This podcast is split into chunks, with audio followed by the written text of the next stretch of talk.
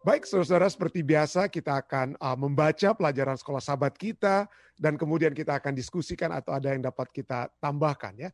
Jadi kita masih pelajaran yang pertama dari pelajaran sekolah sahabat yang baru yaitu pendidikan di Taman Eden ya. Kita ini adalah minggu pertama di triwulan pertama ini dengan judul pendidikan di Taman Eden. Pada hari Minggu yang lalu kita sudah bahas tentang sekolah yang pertama pada hari Senin kita bahas tentang pengacau dan kemarin tadi malam waktu Amerika kita membahas tentang pesan yang hilang dan saat ini bagaimana kita memperoleh kembali apa yang telah hilang. Bagaimana caranya kita memperoleh kembali apa yang telah hilang. Hilang di mana tentunya kita tahu hilang dimulaikan di Taman Eden.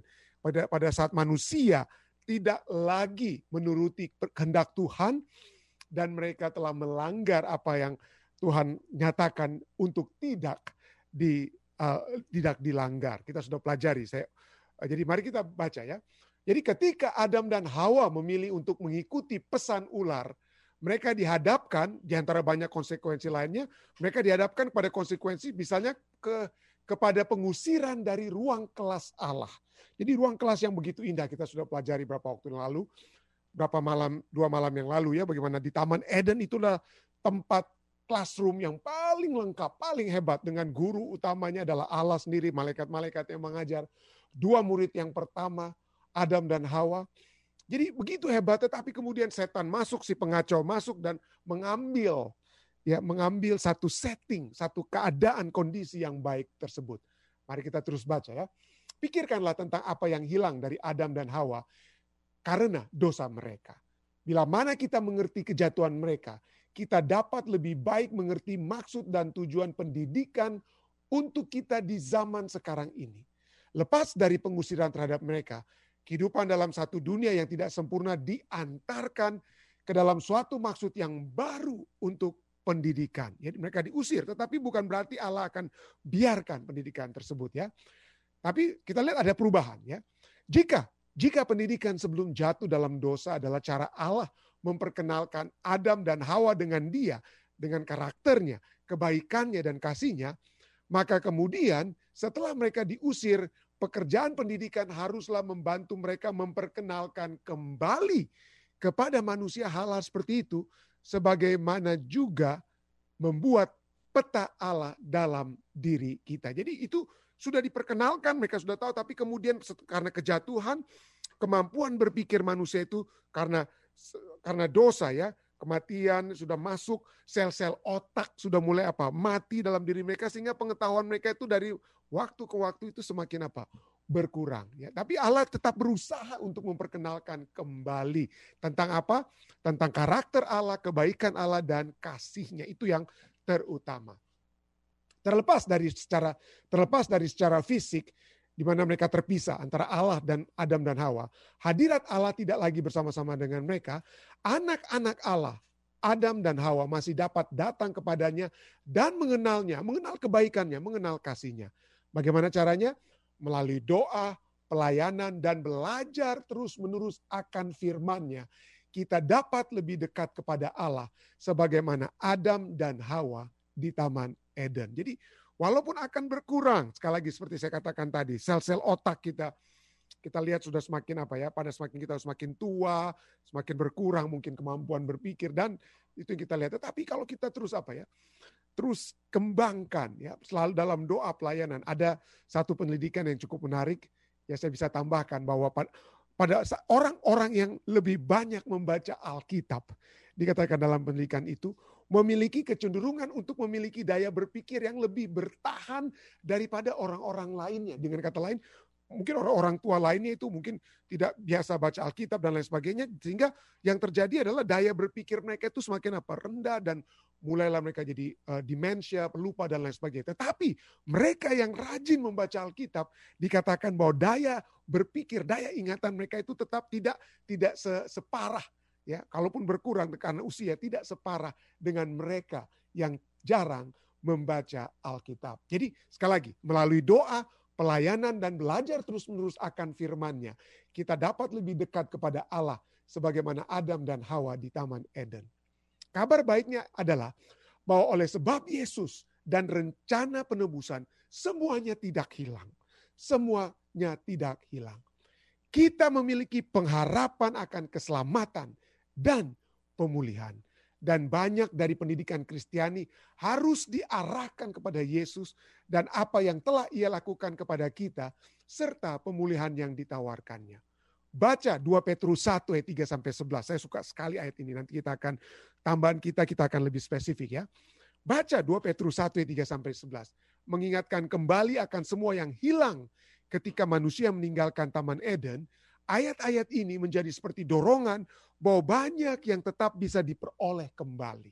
Apakah yang Petrus tuliskan bahwa kita harus lakukan agar supaya memperoleh pemulihan gambar Allah dalam kehidupan kita? 2 Petrus 1 ayat 3 sampai 11 katakan, karena kuasa ilahinya telah menganugerahkan kepada kita segala sesuatu yang berguna. Jadi ada banyak yang dapat kita pelajari tetapi tidak berguna. Tetapi kepada kita yang diberi, di, diberikan apa? Melalui kuasa ilahi Tuhan. Jadi yang tidak berguna itu bukan dengan itu mungkin kuasa kita sendiri ataupun kuasa kuasa roh lain, tapi yang berguna untuk hidup yang saleh dan pengenalan akan Dia diberikan oleh Allah, dianugerahkan, dihadiahkan oleh Allah. Jadi karena kuasa ilahinya telah menganugerahkan pada kita segala sesuatu yang berguna untuk hidup yang saleh oleh pengenalan akan dia yang telah memanggil kita oleh kuasanya yang mulia dan ajaib. Dengan jalan itu, ia telah menganugerahkan pada kita janji-janji yang berharga. Untuk memiliki janji kita harus memiliki pengharapan ya. Jadi ada pengharapan di sini ya. Dengan jalan itu ia telah menganugerahkan kepada kita janji-janji yang berharga dan yang sangat besar. Supaya oleh olehnya kamu boleh mengambil bagian dalam kodrat ilahi dan luput dari hawa nafsu duniawi yang membinasakan dunia. Justru karena itu kamu harus dengan sungguh-sungguh berusaha untuk menambahkan apa? dari mulai apa dan apa yang dari dari yang apa yang harus kita tambahkan setelah yang pertama ini. Jadi dikatakan ayat 5 ini dikatakan untuk menambahkan kepadamu iman, dari iman ditambahkan apa? kebajikan, dari kebajikan ditambahkan pengetahuan dan kepada pengetahuan penguasaan diri dan kepada penguasaan diri adalah ketekunan dan kepada ketekunan adalah kesalehan dan kesalehan adalah kasih kepada saudara-saudara dan kasih akan saudara-saudara, kasih akan semua orang. Jadi akan ada iman, kebajikan, pengetahuan, penguasaan diri, ya, ketekunan, kesalehan dan kasih Tujuh. Sekali lagi tujuh, lengkap ini ya. Saudara-saudara, kita sering menyatakan tujuh itu adalah kelengkapan ya. Kasih itu dapat dibagi, kasih kepada saudara-saudara dan kasih kepada semua orang. Tapi kasih. Jadi ada tujuh yang apa?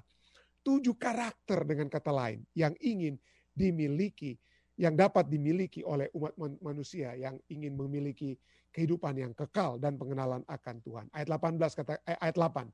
2 Petrus 1 ayat 8 katakan, Sebab apabila semuanya itu ada padamu dengan berlimpah-limpah, kamu kalau tujuh hal ini, apabila semuanya ini ada padamu dengan berlimpah, kamu akan dibuatnya menjadi giat dan berhasil dalam apa?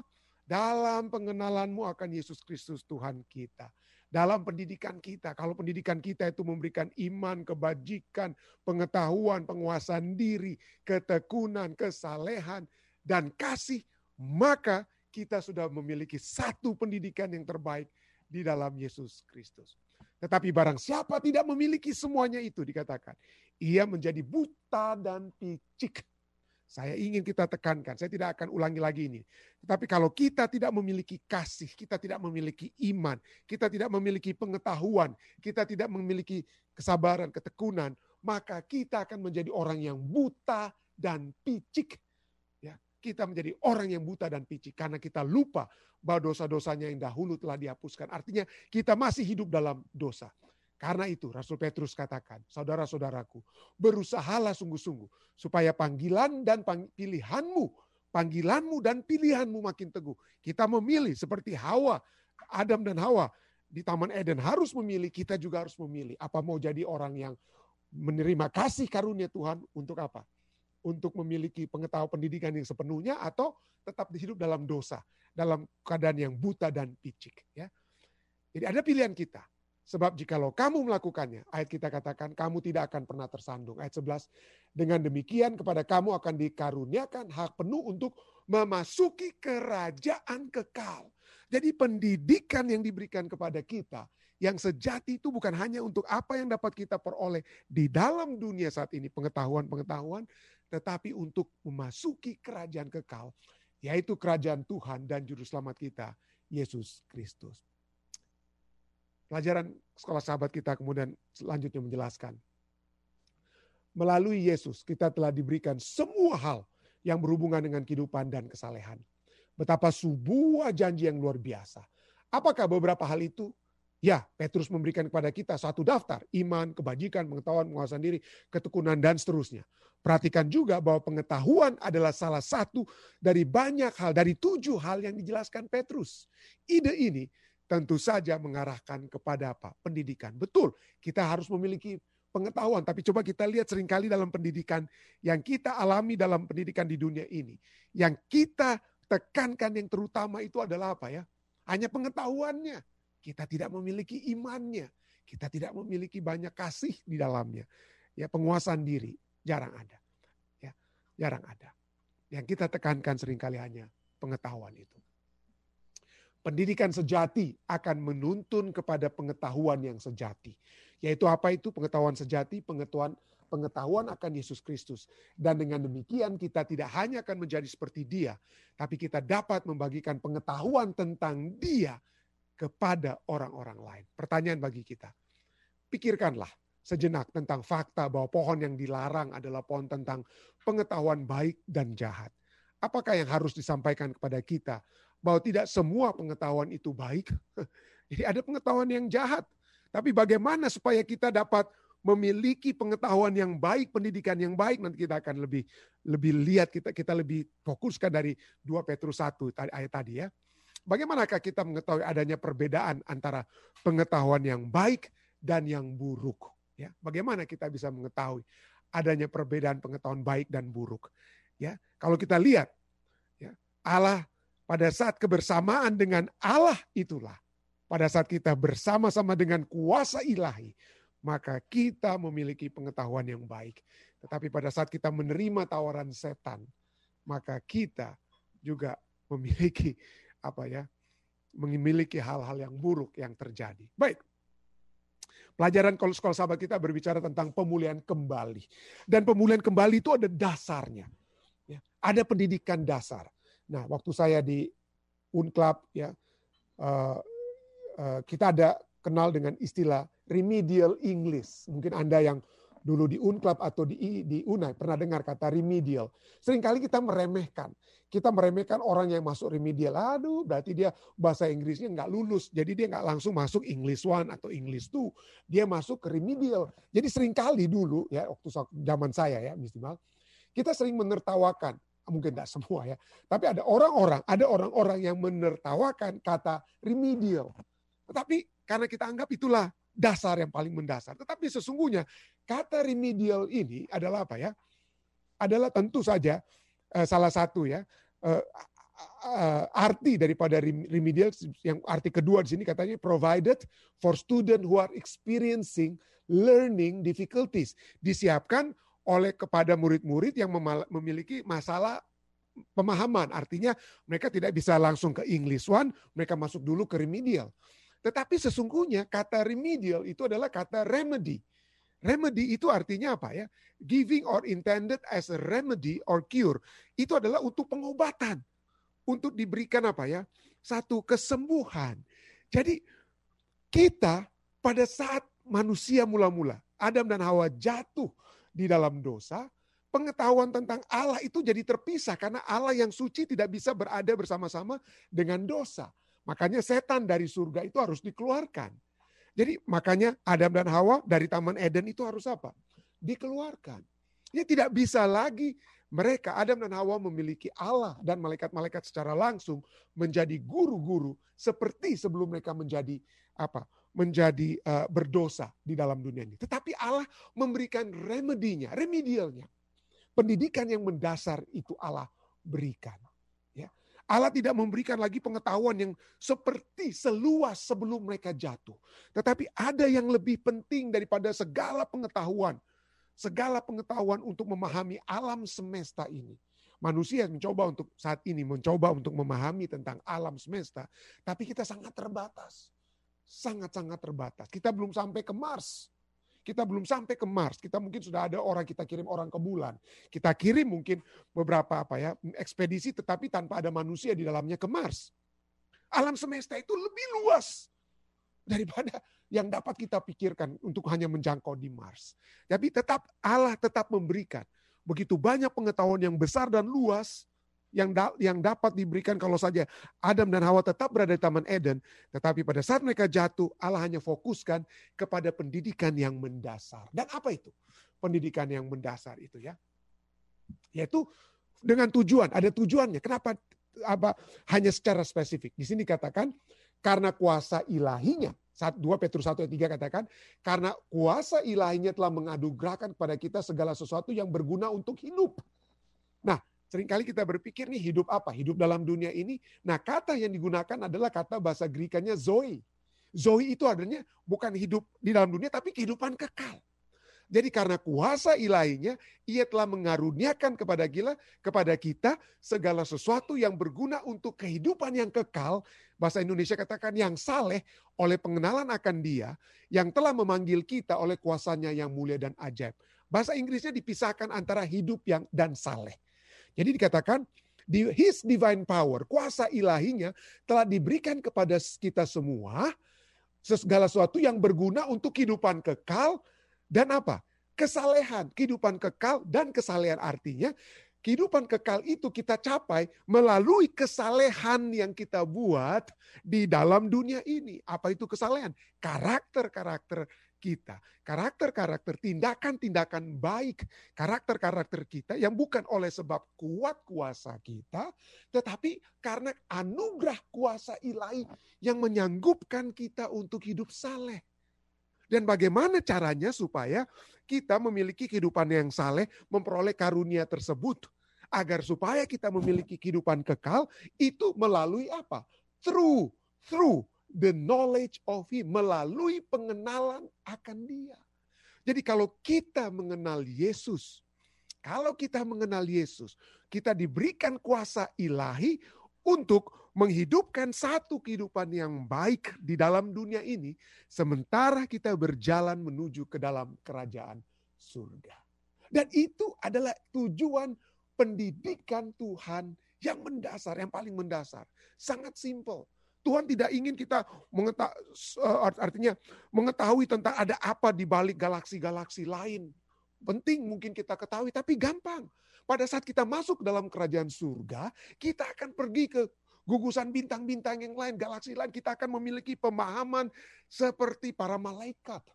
Ataupun pemahaman-pemahaman seperti yang tidak bisa kita bayangkan karena keberdosaan kita saat ini. Itu nanti kita otak kita tidak sanggup untuk saat ini. Biarlah otak kita memiliki pendidikan untuk menyanggupkan kita masuk ke dalam kerajaan surga, diubahkan pada saat kita masuk dalam kerajaan surga, sehingga pada saat kita masuk dalam kerajaan surga, otak kita itu sudah siap untuk menyerap segala informasi yang alam semesta ini, segala sesuatu.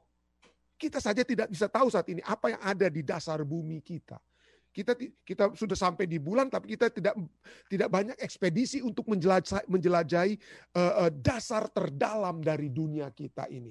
Mariana Trench yang ada dekat di Filipina.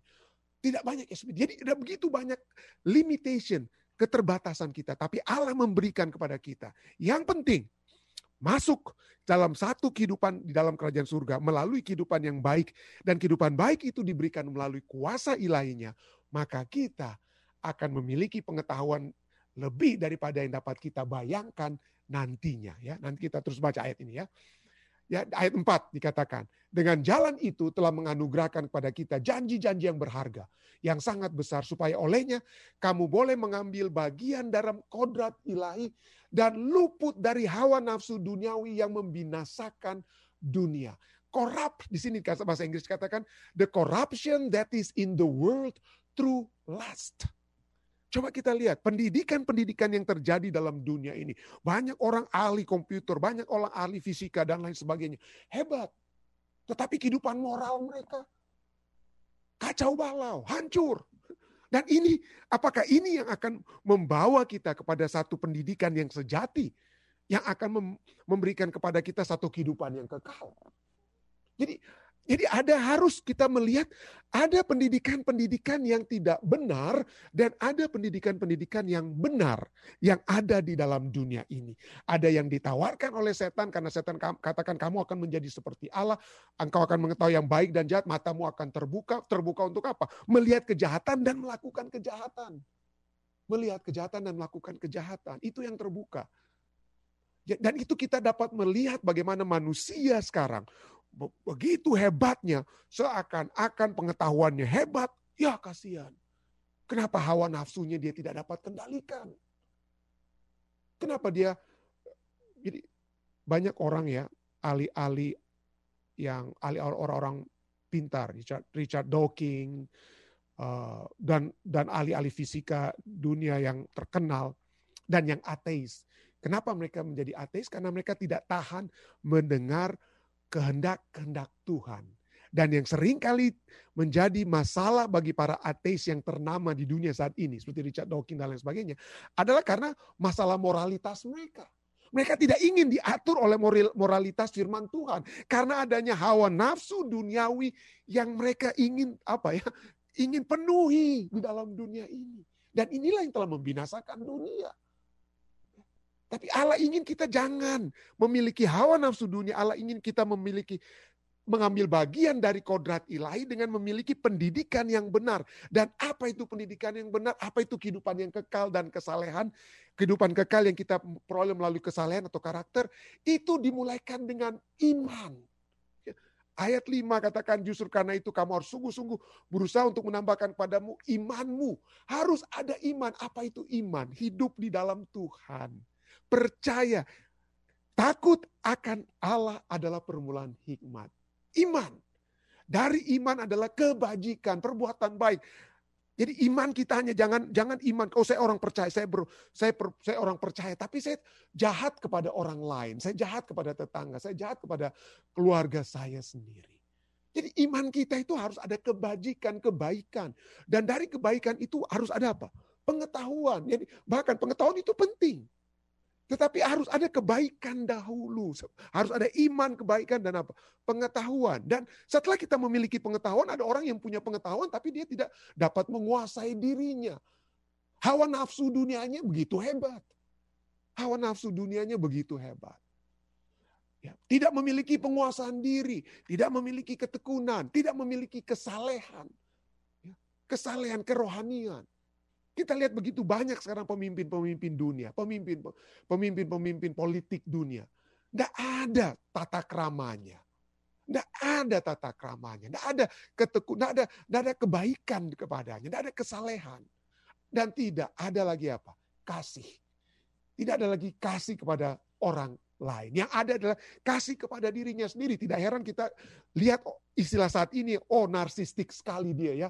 Apa artinya narsistik? Mencintai hanya dirinya sendiri. Segala sesuatunya itu it's about me. Bukan tentang penduduk dunia, bukan tentang orang lain, but everything is about me. Itu adalah hasil dari pendidikan yang salah. Itu adalah pendidikan yang salah. Kita harus apa? Kita harus apa? Kembalikan. Kembalikan. Yang kita kembangkan itu adalah karakter. Dan lihat, karakter itu ada ada pengetahuan di dalamnya, tetapi dimulaikan dengan iman dan coba Anda lihat diakhiri dengan apa? Dari tujuh ini, iman, kebajikan, pengetahuan, penguasaan diri, ketekunan, kesalehan, dan apa? Kasih. Dimulaikan iman dan apa? Kasih. Dan kalau kita memulaikan dengan iman, dengan pengharapan, terus pengetahuan dan lain sebagainya. Dan dan kita akhiri dengan kasih, maka kamu akan berhasil dalam pengenalanmu akan Yesus Kristus. Itulah tujuan pendidikan yang kita miliki. Tapi kalau pendidikan itu hanya membuat anak-anak kita, kita semua memiliki pengetahuan yang hebat, tetapi tidak mengasihi orang lain, salah didik namanya. Kita salah didik. 1 Korintus 13 ayat 13 katakan, tinggallah ketiga hal ini yaitu iman, pengharapan, dan apa ujungnya? Kasih. Dan yang paling besar di antaranya ialah kasih. Ya. Kalau pendidikan-pendidikan kita, yang Anda dari pendidikan, kalau saya punya sampai S3, Anda mungkin lebih dari itu dan lain sebagainya. Tidak ada kasih di dalam, tidak ada iman, tidak ada pengharapan akan ke, kerajaan kekal. Tidak ada kasih, percuma pendidikan tersebut. Kasih kepada siapa? Roma 13 ayat 10 katakan, kasih tidak berbuat jahat terhadap sesama manusia. Karena itu, karena itu kasih adalah kegenapan hukum apa? Taurat. Banyak ilmuwan-ilmuwan dunia begitu canggih, hebat mereka berpikir, menciptakan bom atom untuk apa? Untuk menghancurkan dunia. Tapi kalau tidak ada kasih, maka kita tidak memiliki pendidikan yang benar. Inilah yang dapat saya bagikan pada malam hari ini. Terima kasih saudara-saudari sekalian yang sudah bergabung. Terima kasih yeah. Tuhan memberkati kita semua. Selamat malam waktu Amerika, selamat pagi waktu Indonesia. Stay safe, stay healthy. Tuhan memberkati kita semua.